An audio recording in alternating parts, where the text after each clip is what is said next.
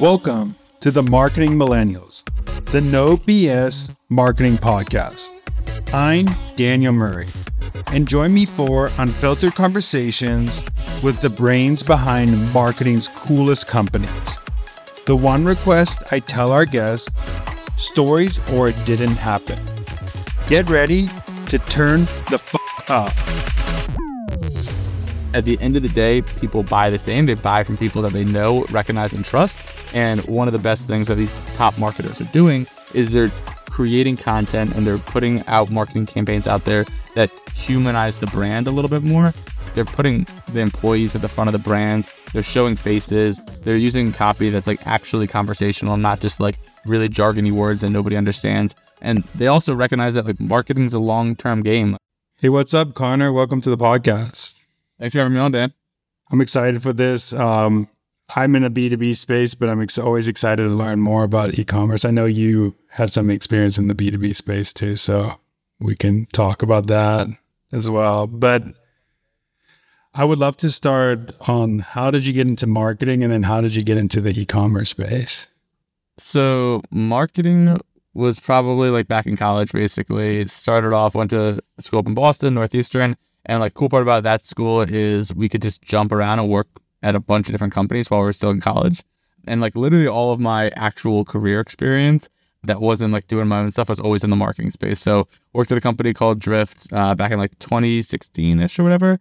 And I was doing sales there. And then I started jumping over into customer success. And then I had an old boss of mine, Dave Gerhardt, was like, hey, like you should just come like work for me, whatever. And so I was like, cool, marketing seems fun. Uh, so jumped around there and I kind of liked it a little bit more. I would say like that and sales were pretty much more my forte.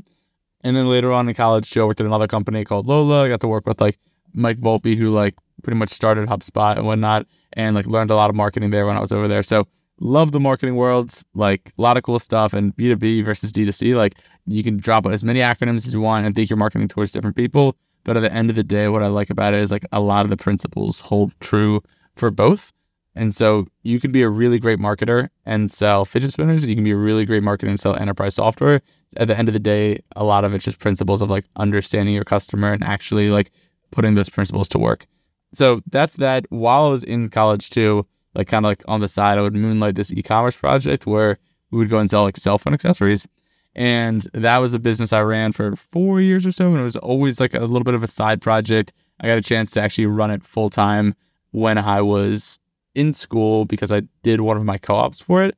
And the nice part about that is like it was all on Amazon. It was all remote. I got to like learn what it was like to go and manufacture a product, how to go and create product listings, how to like actually get product images too that were like compatible with Amazon. And like a lot of learning curves just like kind of slowly building up over those four years. And we ended up selling that business just before graduating. And we graduated from college. And I'm saying we, like my partner and I. And we graduated from college. And I was like, I really don't know what I want to do right now. Uh, so I'm going to go back and work for Dave again. And at this point, Dave had left Drift and was over at a company called Privy, which basically does like all software and like pop ups and emails and all that stuff for e commerce companies. And I was like, this is perfect because I've got the chops already for a little bit of the marketing. I was doing product marketing stuff over in B2B. And so I got the chops to go and do the actual job itself. But more importantly, I get to go and study like the biggest brands that are on that platform and like how they're making money and what they're doing successfully. So worked there for a couple months and then took all my learnings there and have been kind of applying it and trying to work in the e-commerce space ever since. I love that. One question before we dig into the weeds of how you've been building these e-commerce companies. Could you tell me what it's like to work for like world-class marketers like DG and Mike Volpe? DG is the man. I'm close with him, but I just how did that help accelerate your marketing career? It's a good question. Like I'm trying to compare it to also working for some marketers that I have worked for in the past that weren't as good of marketers. And I think that might be the better way to f- compare it. Because, like, when you're working with those guys, like, they get that, like, things like momentum and, like, constantly launching new campaigns and, like, having a lot more at bats and having the resources and having things organized. Like, it's just in- intuitive to them and second nature.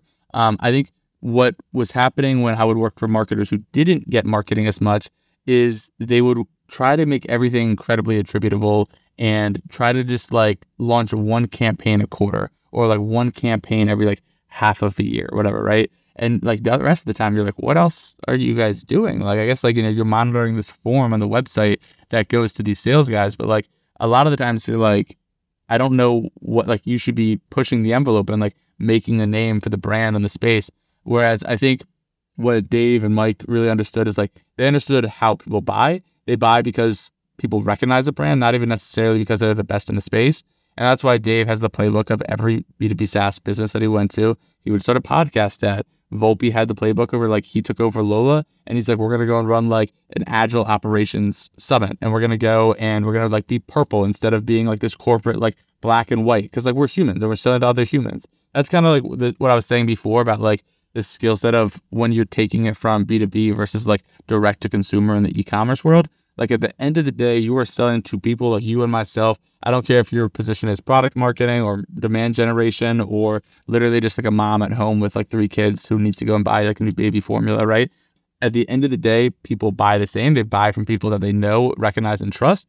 And one of the best things that these top marketers are doing is they're creating content and they're putting out marketing campaigns out there that humanize the brand a little bit more versus being like, oh no, like, you know, we have to go and follow these specific corporate policies. Like, no, like they're putting the employees at the front of the brand. They're showing faces. They're using copy that's like actually conversational, not just like really jargony words that nobody understands. And they also recognize that like marketing is a long term game. Like if you're in it to go and try to go and get this quarter's numbers up and try to attribute everything perfectly and have like this exact funnel, like people don't like your brand. And, and some brands get away with it because they have big enterprise contracts and a great sales department. But like if you're working in a marketing firm and you're trying to go and like become a top marketer, you've kind of got to recognize that like it is a long-term game that takes a lot of investment. Like these brands are not built overnight. This trust is not built overnight. Um, and I think the top marketers typically get that a little bit more than like some of the not as great marketers I've worked for. I want to dig into you have built some e-commerce companies and you're currently building e-commerce companies. If you were to start from the beginning today, how would you start executing and building an e-commerce company? Like from what you know today from scratch. People say this a lot, and so it might sound somewhat verbose, but like it's absolutely the worst time to start an e-commerce company, like by far. Uh, things are just harder than they used to be. That being said, if you're still into it and you're passionate about it, it can be done. It's the same thing as like I also invest in real estate and own a couple properties in Texas and like kind of like the South, like the Sunbelt area. And you'll have a bunch of people on real estate Twitter who will go and say like, "Oh man, like the market's so high, it's impossible to find a good deal." Like, wrong. Like good deals are out there. It just is a lot tougher than it used to be. So same thing kind of applies to the e-commerce today. I'd say and this is the second time now I'm using this kind of inversion technique of like rather than starting a good e-commerce company, like how do you can you avoid starting a bad e-commerce company? And I'll tell you what a bad e-commerce company looks like today. A bad e-commerce company looks like a product that's selling for under forty dollars. It's just not enough margin. Right now, like margin and landed costs are one of the, like the biggest criteria when it comes into e-commerce. And so what you'll often find is like you're selling like a $39 product. Okay, like you better really hope that people are buying a lot of them and buying them for the next like 10 years because you, you're going to need to go and increase your LTV, lifetime value, uh, of any of those customers. And so, what the best e-commerce companies look like is like you know that sixty to hundred dollar price point, enough to the point where like they've got good margins on it, but it's not breaking the bank uh, for anybody who wants to go and purchase off of first impression. The second thing that they're able to go and do is try to drive. I kind of alluded to this earlier, but like really try to drive that LTV. So I've got friends who run e-commerce businesses today who absolutely crush it with a really high AOV product. AOV, by the way, for anyone listening, stands for average order value. And so I've got a buddy of mine who sells like $500 sauna blankets, basically. Like uh, it's called high HigherDOSE, and he crushes it because he's got plenty of margin in there to play. He only needs somebody to go and purchase one time, and they're profitable from first purchase, right? But if you're in that category of like the $40 products and you've got let's let's uh, be really generous and say you've got you know like a 70% margin on your landed cost. So like rough numbers on that is like let's call it $25 profit. You now have to go be able to run facebook ads like work with influencers pay seo agencies have these fixed costs all built in to acquiring each customer for under $25 which is very very difficult. And now let's say that you do it. You're successful. You know i'm selling connor's uh, hair products, a $40 container, and I'm able to acquire customers for you know $19 per package. Great. Now I make $6 every time I go and sell that product. I don't have a ton of room to reinvest into inventory. I need to go and maybe hire a director of marketing is going to cost me like, you know, 90 grand a year or something like that. Like your CapEx starts building up and it gets really, really difficult to scale. So I would say for anyone looking to go and start an e-commerce company today, like the absolute best way to do it, product 60 to, 60 to $100 price point, have LTV. So like, you know, maybe you're not profitable that first purchase. Ideally you are, but they're going to be coming back and purchase time and time again. And I've got a buddy, Andrew, who runs a company called Noon Brew and they are profitable like slightly on that first purchase. But the best part is like they have a really sticky product. People love their product. And so they'll come back time and time again and you don't have to go and pay to acquire that user a second time, which is really awesome. I'd say the, the last thing that I think a lot of people are realizing too is like the actual weight of the product. Uh, so if you're selling a very heavy product these days and you're shipping it in from overseas, you are not having a fun time right now because shipping costs are going up, things are delayed at the port, and so like I've got I'm, I'm just rattling off my buddies' names now at this point, but the Chad Ross he sells bracelets and it's one SKU, one type of one type of product, uh, and it's a lightweight product, and so it ships in poly bags and it's super simple. And he runs dorsal bracelets, and so he's able to go and build a really successful business that way because he doesn't have to rely on like a crazy amount of shipping costs and all of that to make the business successful. So that's really like what I would look at from a product side at, side at the bare bones. The other mm-hmm. thing I would look at, because I know that this is a more marketing focused podcast, is you're going to want to go and find a way to get validation from customers and get feedback before ever really spending a ton of cash on ads. I think you'll hear that a lot of people make the mistake of, great, you know, I'm selling Connor's mugs over here and I'm going to go and turn on Facebook ads from day one and oh shit, my acquisition cost is too high or like I'm not converting as many people as I want to on my website. What you want to try to do is like start off a little bit smaller, like get some features and some uh, editorials, you're going to want to go and like maybe get some features in TikTok or work with like some influencers and slowly build that brand up organically. Because as you do that, you'll get a ton of customer feedback of like, oh, I bought it because of this reason, not because of that. Perfect. I'm going to put that in my marketing next time. Or like, oh, like, hey, this part of your website is broken. Thank God I didn't spend, you know, two grand running ads to that part of my website because they wouldn't have converted. And so it gives you kind of like a couple months to build up some good data points on like what customers want and how you can go and increase your messaging and improve your messaging to go and sell a little bit better. How do you think about creating that brand from the beginning? And then the second question, which will be the follow up, is more okay, now you have brand. How do you get that LTV and make sure that people are coming back for multiple purchases, like you said, to increase that LTV? I wish I had like a very like straightforward answer to this, but like the fact is creating a brand for your product is just like really freaking hard. The best answer that I can give you is something that I think about a lot. Where I, I know a lot of people will start spin up an e-commerce store because there's a very low barrier to entry. They'll sell a couple products. You know, somebody had an issue. Okay, well, no worries. So, you know, we'll take care of that. But their main intent with spinning up this e-commerce store is like build it into a business and sell it in two to three years. The downside of that is it very often causes you to think short term, right? Oh, mess up a customer's order, ah, it's fine. Like, you know, it's not the end of the world. Like, oh, like we had some bad press about us. Oh, it's fine. It's not the end of the world, whatever, right? In my opinion, the best brands are the ones who kind of think in those like 10 year increments. And they say, like, hey, if we're still running this brand in 10 years, do we still want this person talking poorly about our company and our products 10 years from now? Or are we going to make it right today even if it's more expensive for us today and impacts our bottom line, right? And so what that'll mean is like, oh, you had a, defective product. Hey, we'll refund that totally free. I'm so sorry about that. Like, and by the way, you know, here's a store credit. Like, we'll ship you out your new items, and here's a gift card to our store. A customer goes and says like, hey, I really want you to go and launch these products, right? You say, oh, okay, cool. Like, I appreciate that that insight.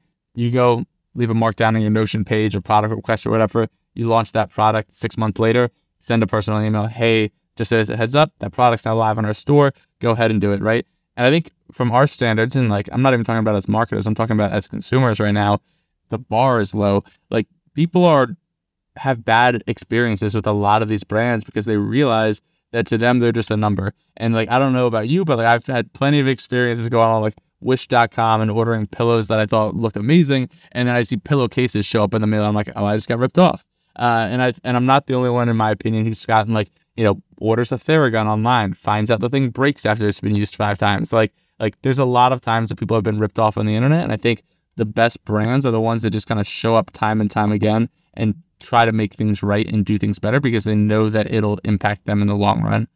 The other thing that like Dave just kind of instilled in me a lot just from years of working with him is like you can't measure this stuff. Here's the way I think about this too, because people have a really tough time thinking about this from a company standpoint.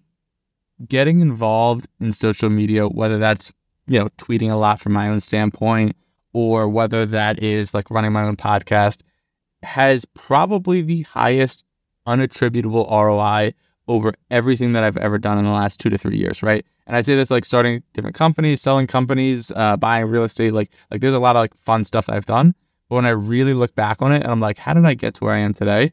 It's like, oh right, I met Daniel during that one time. Uh, Max and I were like riffing on some stuff back in the day, and he actually gave me this idea, and I ran with it, and like it's turned into like millions of dollars in sales, right? I can pretty clearly say that for myself that like creating content that I'm not trying to sell stuff. I'm just like sharing ideas in the wilderness and like hoping people listen and like find something and resonate with it and like think it's interesting and form connections out of that. Like that has been hands down one of the highest ROI things for me. And I know that personally. But I think that's very, very difficult to attribute to an actual company or an actual brand, right? When you're running social media for a SaaS business that helps e-commerce stores with their shipping timelines or whatever like that, right? Like like you're like, how do I get more customers today? You know, we've got numbers to hit this month. And you have to start thinking very quantitatively within a certain timeline because matter of the fact, like you got bills to pay, you got employees to go and keep happy and, and food on the table. And so you need those results today.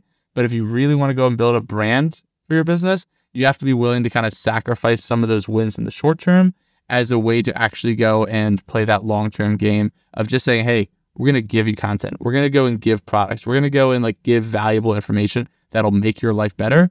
And guess what? Three years passed, four years passed. Oh, now Glossier went from a YouTube channel to like actually selling makeup. Of course, I'm going to buy because I've been watching this girl's, you know, beauty instructions time and time again. So that's probably how I think about the brand side of it a little bit more.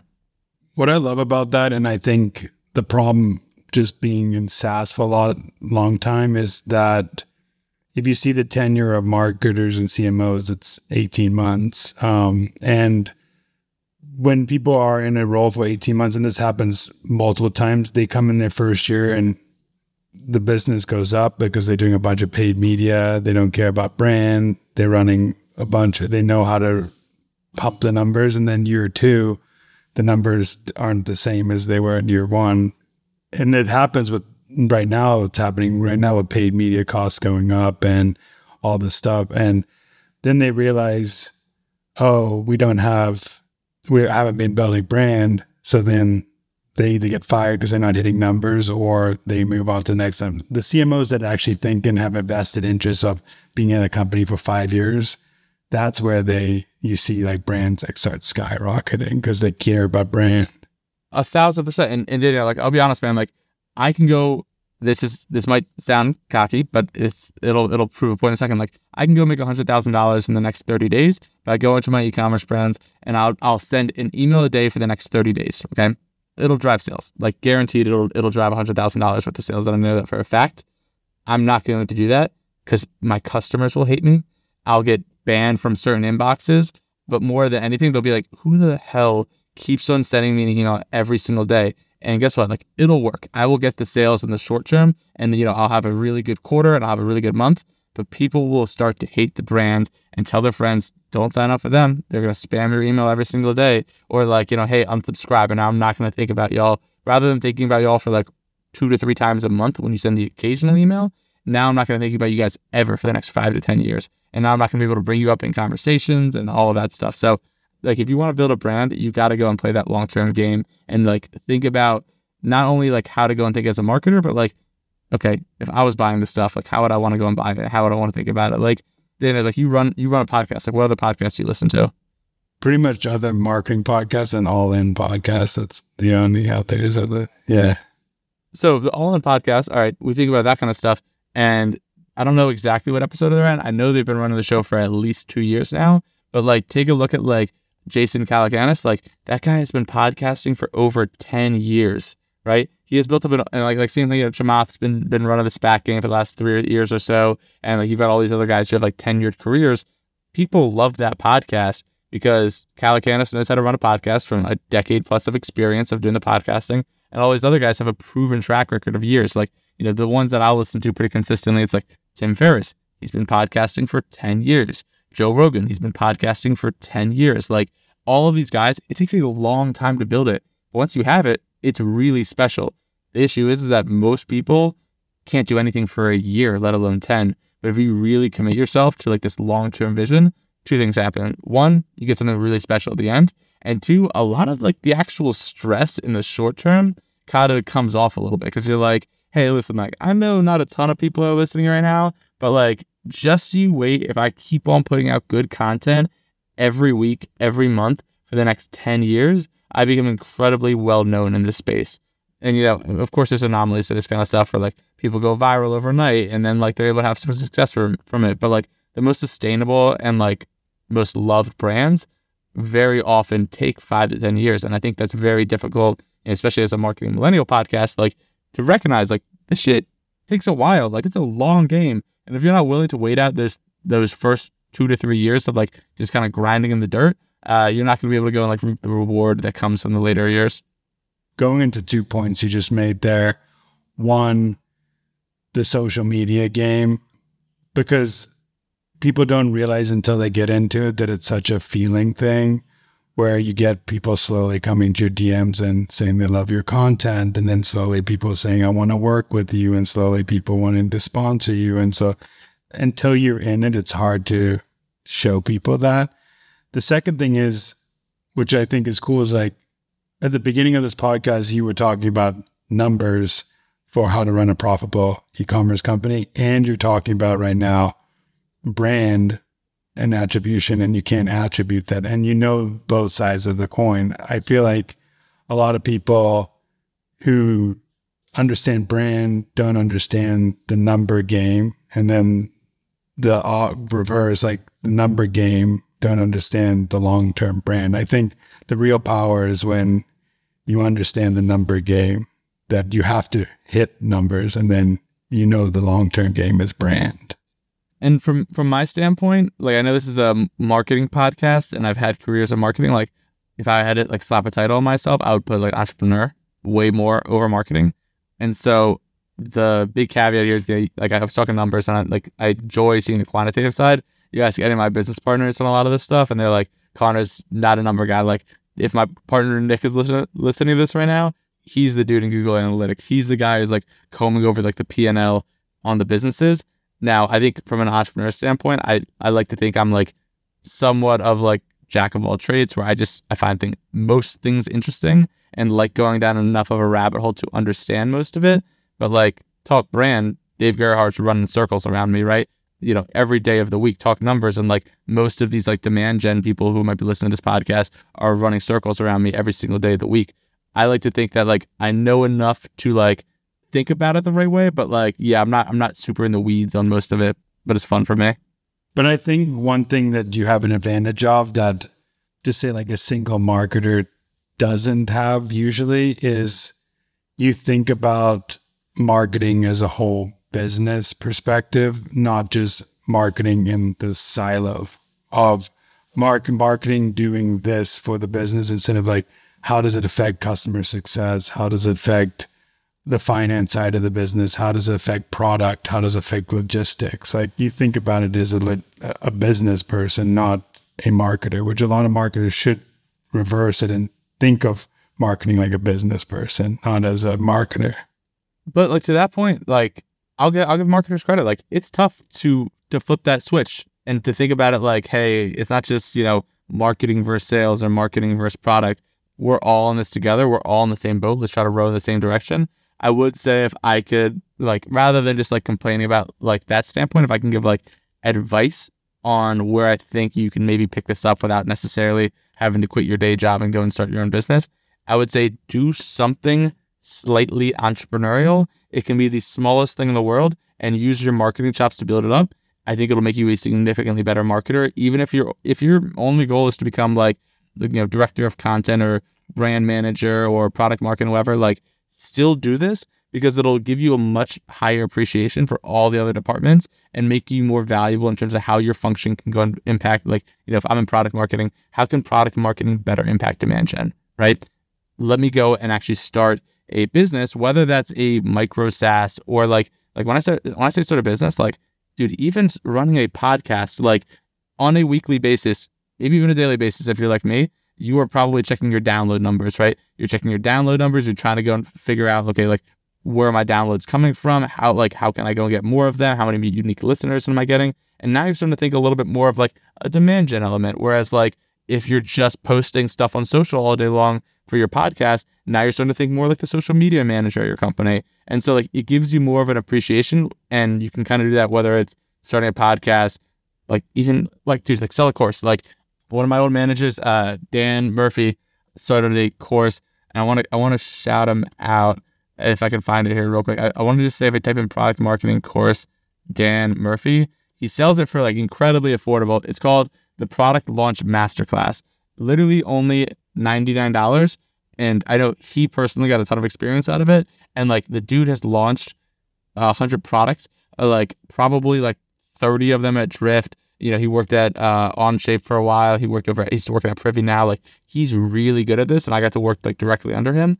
And go by that course honestly and like like his experience running that course is like now he's like oh shit like kind of getting my hands dirty again like starting a like like spinning up a landing page and like now I'm going and doing funnels and upsells in the back end like you just start thinking more like a business owner which will make you a better marketer overall I love that advice I think I've got more appreciation and I always say this that you're a beginner at some sort form of marketing no matter what you do I've been in marketing ops. I have so much respect for demand gen marketers. I have so much respect for customer mar- marketers. I have so much respect for product marketers because it's all different and it takes years to refine that that craft. But starting a podcast, growing in social media has taught me things that I I would never have learned in my own job. And I think it's important to have two pillars of your like marketing chops, you have more pillars, but I think it's important to have more pillars just so you can understand what everybody's going through in marketing and have empathy of that too. Completely agree. And I guess the baby step before, like, let's say you're like listening to this, you're like, I'm not starting a podcast, I'm not starting a side hustle. These all sound like a lot of work. And, and you like just purely want to get more exposure to stuff in your career without necessarily having to start something aside from a job. Um, just work for a startup honestly, like like sub 100 employee company, and you'll be able to do it all. Like you like, oh, I find writing email copy interesting, cool. Like you'll get exposure to that. Um, that's probably the other way to do it. Like if you're working at like like Dan, where do you work? Do you, do you have a like a main job? Fair bit. Oh shit. Okay, so you guys you guys are what like 500,000 employees? No, we're probably approaching 200 now. Oh damn! I thought you guys were much bigger. Well, so okay, so so that's probably a perfect example. Like I'm guessing you have like you you just tell me because I'm going to keep on guessing numbers. Otherwise, I would say like a marketing team of like ten or twelve. Yeah, it's pretty small marketing team. Um, there's not not many on the team. So there's probably not much bureaucracy. Like you can you can jump around and and probably try different things if you express that you want to. Like I would say like you know a team of that or smaller. You're probably like anything bigger than that. I would guess things start getting a little bit more like territorial. Yeah, I mean, I worked at Service Titan, and that was very territorial, where it was bigger, up bigger. And but I've also been in the hundred person SaaS company, four person marketing, where we did everything. Yeah, that's fun because you you can cut your teeth there. You can like get your marketing chops up to speed, and then like let's say you want to go deep, go for the bigger company. Like go all in on this one section and become like that guy who's known for that. But if your real goal right now is to like understand marketing at a whole level, four person team. Yeah, get in there. Everyone's jumping in on daily stand ups and it's a fun time. Yeah, I, I mean, I totally agree. The biggest learnings I've had is from the first startup I went to and then starting a side hustle because I got to do a bunch of things in marketing. It was accelerated and everything changes so fast. So you have to do things and you have to wear many hats because there's nobody to fill that gap. There's no other resource to fill the gap. So you end up filling that gap.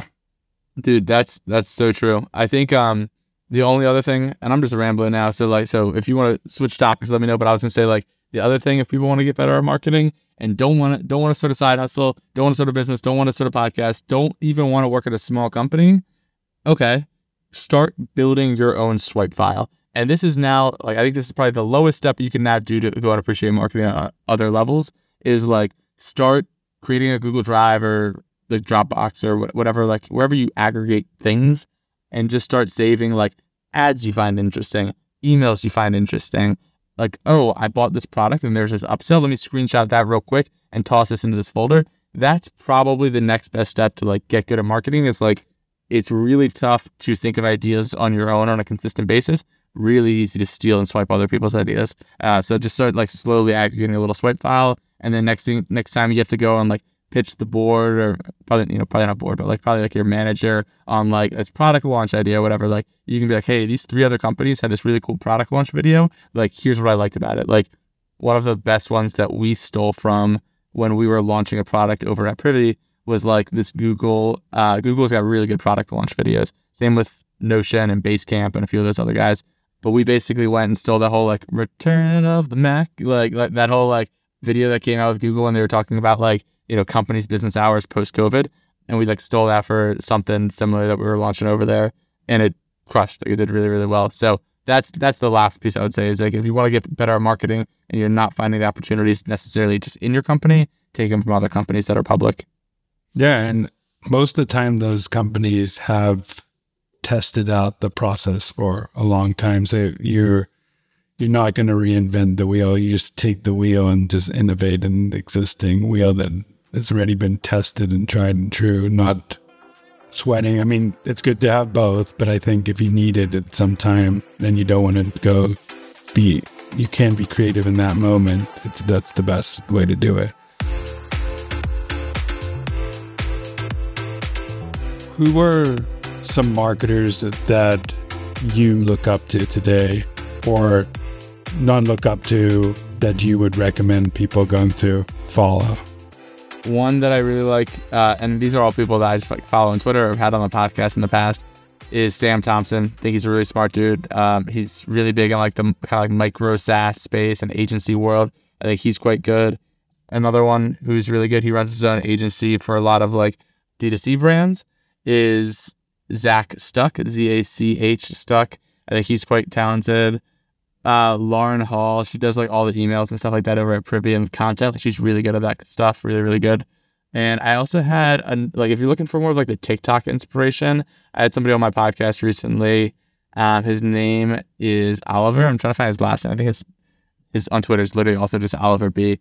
Um, but he's he sells this stuff called Tabs chocolate, and he's more like in that CEO role. But he gets TikTok. Like he understands like how to make these ads crush and like convert really well. And I think that's really good. Uh, and the last one that I'll drop here too, uh, again, also like the C level stuff. But um, Sean Frank, he's the CEO of Ridge.com, R I D G E E. Him, and I want to say his business partner on the whole thing is also named Connor. Uh, but I think he spells it. Uh, he spells it the same way, but his Twitter handle is like C O U U O R, kind of like it looks like Connor with the ends upside down. And he's really, really good from the e-commerce marketing side too. So those are a few. There's a lot more. Like another one that like I really enjoy from an e-commerce marketing is like Ezra Firestone. He's like a big guy there. Uh, one guy I love just because like he gets it from like the shock value is Billy Gene. Do you know this guy? Oh, Billy Gene. Yeah, he's been around for years. Oh, dude, but but he fucking gets it. Like he, what he gets is he understands how to make an offer. Like I just saw on Instagram. I sent it to Dave uh, yesterday because it's such a such a good offer. He's like, "Yo, I retired last year. I'm 34 years old. For my 34th birthday, I'm gonna go and I'm gonna give out free flash drives. Like, who the fuck is using a flash drive? And he's like, I'm gonna go and give out free flash drives. They're gonna have everything that I've ever made from my swipe file to my courses to everything like that, and it's only going to be $34. You can go on my website as soon as my birthday is, 24 hours only, and you can buy it there, right? And you're like, what's going on here? And so of course you have to start going through the whole thing. You're like, okay, I'll buy this. Like like everything he's ever made, like over over the past 10 years, like that's worth $34. And then he's like, oh, cool, like you just bought this for an extra $20. Do you want access to everything right now? Like do you want like, you know, the Dropbox with all these files that you'll be getting and having to wait to go get it from the flash drive anyway? Like oh yeah, but like I, I probably do want that too. And he's like, cool. Like, by the way, I'm coming out with this other course, and like that's gonna be fifty nine dollars. Do you want that as well? So he's really good at like offers and funnels and like thinking through that stuff. The two most generic answers I can give you of like marketers who are also CEOs that everyone knows, but I just like, and they, they both get a lot of shit but they're good at what they do. Frankly, just Gary Vee and Russell Brunson. Like like I said, they, I know people would hate on them. I'm not going to pretend that they're not cringy sometimes, but they're good at what they do. And so if you like, if you can look beyond the personality, I think you'll learn a lot of stuff there too. Yeah, I mean, Gary Vee and Russell Brunson is like who I looked at in the beginning of my bar- marketing career. Like when I didn't know anybody, it was like my CMO was like, look at Gary Vee, look at Russell Brunson. And he was also like the old school marketers like Gary Halbert and Ogilvy and Sugarman and all these old school marketers. He's like, just go study the old school marketers and see how they did direct response. Oh. Yeah, the direct response stuff works. That's like people don't do that anymore because like they think attention span's too low, but like it works. Definitely does.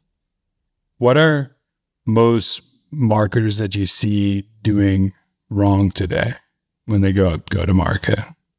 When they go to market, or anything like you see a marketing tactic that a lot of marketers are doing that you disagree with oh dude, they just they just don't realize that they're selling to humans i don't know who's who your audience primarily is right? So i don't see this much in the e-commerce space. I see it a ton in the saas space of like corporate account posts. Hey guys we just came out with this ebook. Like read it. And you're like dude, nobody's gonna read your ebook. Like maybe seven people might, and then they're gonna get harassed by the sales team for the next couple weeks. I'm like, I understand the cultures inside these companies as to like why they go and think that way because I think that like, oh, this is the easiest way to get leads over to the sales team, and like we can track this and we can measure it. Like nobody wants that stuff. For, like candidly, like like they really just don't. From the e-commerce side, what do people get wrong? I'll be honest, the e-commerce side, the, the thing that people get wrong a little bit more is in all of because e-commerce is a very ad heavy world. Like obviously there's a lot of like content stuff. You know, we talked about the Glossiers of the world and like the Gymsharks, right? Like they're able to do the influencer stuff a little bit better than most. But what people get wrong very often on the paid media side is they don't understand what a hook is and they don't understand what an offer is. And I think if you can go and nail both of those, that's how you go and start making really good ads, right? So like for anyone listening who's just like, what the hell's a hook? What's an offer? Like hook, how can I get your attention the first three seconds? Right? It's the it's the reason uh, Coinbase had the most successful Super Bowl commercial out there. Right? They're like everyone else is talking about like selling Budweiser on on Clydesdale horses. Clydesdale is that what they're called? Anyway, like the big, big horses and like F one fifties. Coinbase is just like, nope, we're gonna go and capture people's attention by having this floating QR code for the next like 20 minutes and offered like, hey, what's your offer? Hey, sign up for Coinbase and get an offer to like a hundred thousand dollars in like free crypto, whatever their offer was. Same thing with like other e-commerce brands. It's like you want to watch really good e-commerce ads, go to Facebook ad library and search up Dr. Sasquatch. Those guys crush it because it's basically like uh, the oddly satisfying videos with like soap of like, you know, seeing like soap poured down really smooth or like block bars of soap being cut up in like perfect geometric figures. And then like they cut into like, okay, what are they selling? Cool, you got what they're selling. You're already engaged now. And now it's like, hey, by the way, you can go and get one bar of soap with every like twenty dollars that you spend over on drsasquatch.com. Like this offer is only for today. Go, go, go. Like, and it's it's marketing, but it works. Like they have a hook, they got my attention, and now they give me a reason to go and take action. So I'd say that's probably more for like the e-commerce side though. On the on the B2B side, it's like just stop being so goddamn boring. I love it the last thing I want to do is give you a chance to say where people could find you or anything you want to talk about. Give you a couple minutes to talk about that. Cool. Two places. Twitter, number one, at C underscore G R O, C underscore grow. Uh, just like my first and last name, kind of. Um, and then uh, if anyone wants to hear me ramble about shit for, you know, hours more, uh, I got my own podcast too. It's called The Next Generation similar to this, but like a little bit more entrepreneurial, less marketing focused, I'd say. Um, and so like we just will bring on people who are starting businesses and like kind of get to know their story and like what their goals are and, and riff on random business ideas. It's a lot of fun. Cool. Well, that's awesome. Thank you for joining. This was a lot of knowledge bomb. So I'm I'm excited to put this out. Um, thank you. Yeah, likewise, Daniel. Thanks for having me on, man. Thanks so much for listening. Tune in next week to hear more great insights from marketing's coolest operators. If you haven't already, please consider subscribing to the Marketing Millennials podcast and giving it a five star rating. It helps bring more marketers into our community.